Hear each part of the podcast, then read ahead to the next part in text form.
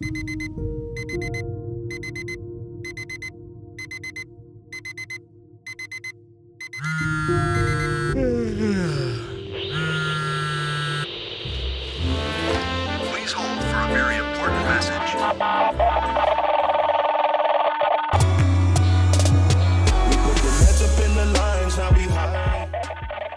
Hallo und herzlich willkommen zu dieser neuen Podcast-Episode. In dieser heutigen Episode geht es darum, wie kann man dem Ganzen entgegenwirken, wenn man etwas entmutigt oder ja, vielleicht sogar etwas deprimiert beim Klavierspielen ist. Ich wünsche dir ganz viel Spaß bei dieser Episode.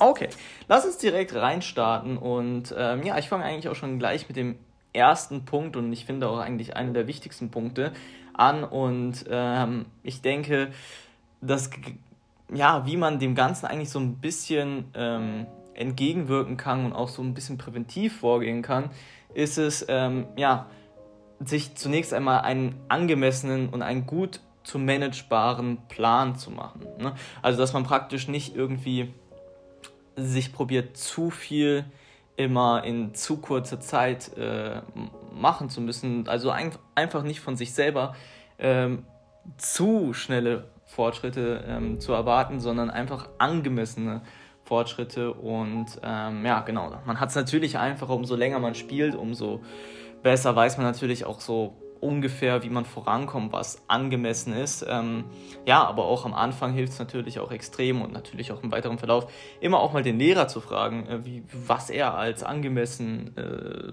betrachtet. Und insofern, ähm, genau, ist es wichtiger auf jeden Fall, sich am Anfang mal einen angemessenen und gut zu managebaren Plan, gut überschaubaren Plan zu machen.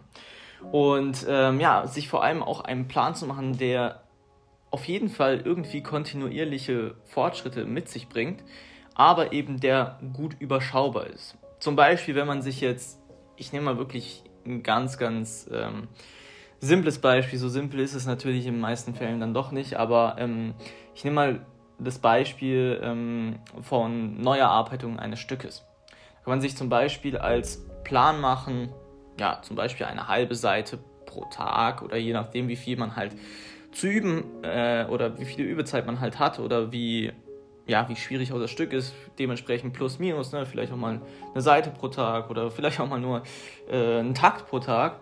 Ähm, das ist eigentlich ganz egal, nur dass man so irgendwie so einen Plan hat, den man irgendwie kontinuierlich so ein bisschen ähm, ja, nachverfolgen kann. Das ist, denke ich, ähm, vor allem in den Momenten, wo man so ein bisschen entmutigt, ein bisschen deprimiert beim Klavierspielen, ist es, glaube ich, ganz, ganz wichtig, dass man irgendwie so einen Parameter hat, äh, an dem man sich irgendwie ähm, sehr, sehr gut orientieren kann, wo man dann merkt, zum Beispiel, wenn du eben diese halbe Seite pro Tag machst, dann hast du direkt am Ende des Tages sozusagen, ähm, sozusagen direkt das Ergebnis. Ne? Eine halbe Seite bist du weitergekommen und so weiter. Ne?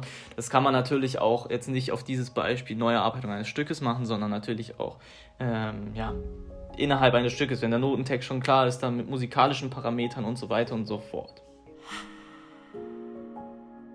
Eine andere Sache ist noch, wenn man ein bisschen deprimiert beim Üben oder etwas mutlos ist, wir alle kennen das wahrscheinlich, dieses Gefühl irgendwann mal, ähm, dann ist es, denke ich, sehr, sehr wichtig und ähm, auch am besten, wenn man dieser Situation dann irgendwie entgegenwirkt. Und ähm, ganz, ganz wichtig oder ganz, ganz ähm, ja, wie man dem ganz, ganz gut entgegenwirken kann, ist einfach wieder sozusagen die Schönheit des Stückes wiederzuerkennen.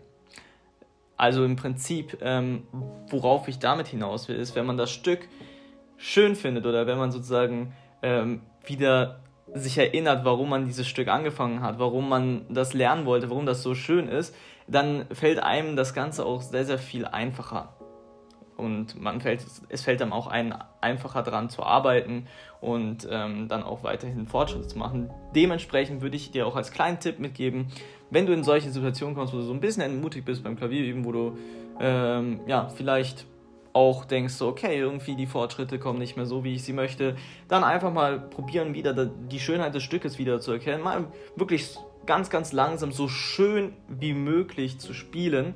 Also da ist wirklich der Augenfokus auf ähm, sozusagen probieren, so schön wie möglich zu spielen. und ähm, sozusagen um eben diese Schönheit des Stückes wieder äh, in Erinnerung zu rufen.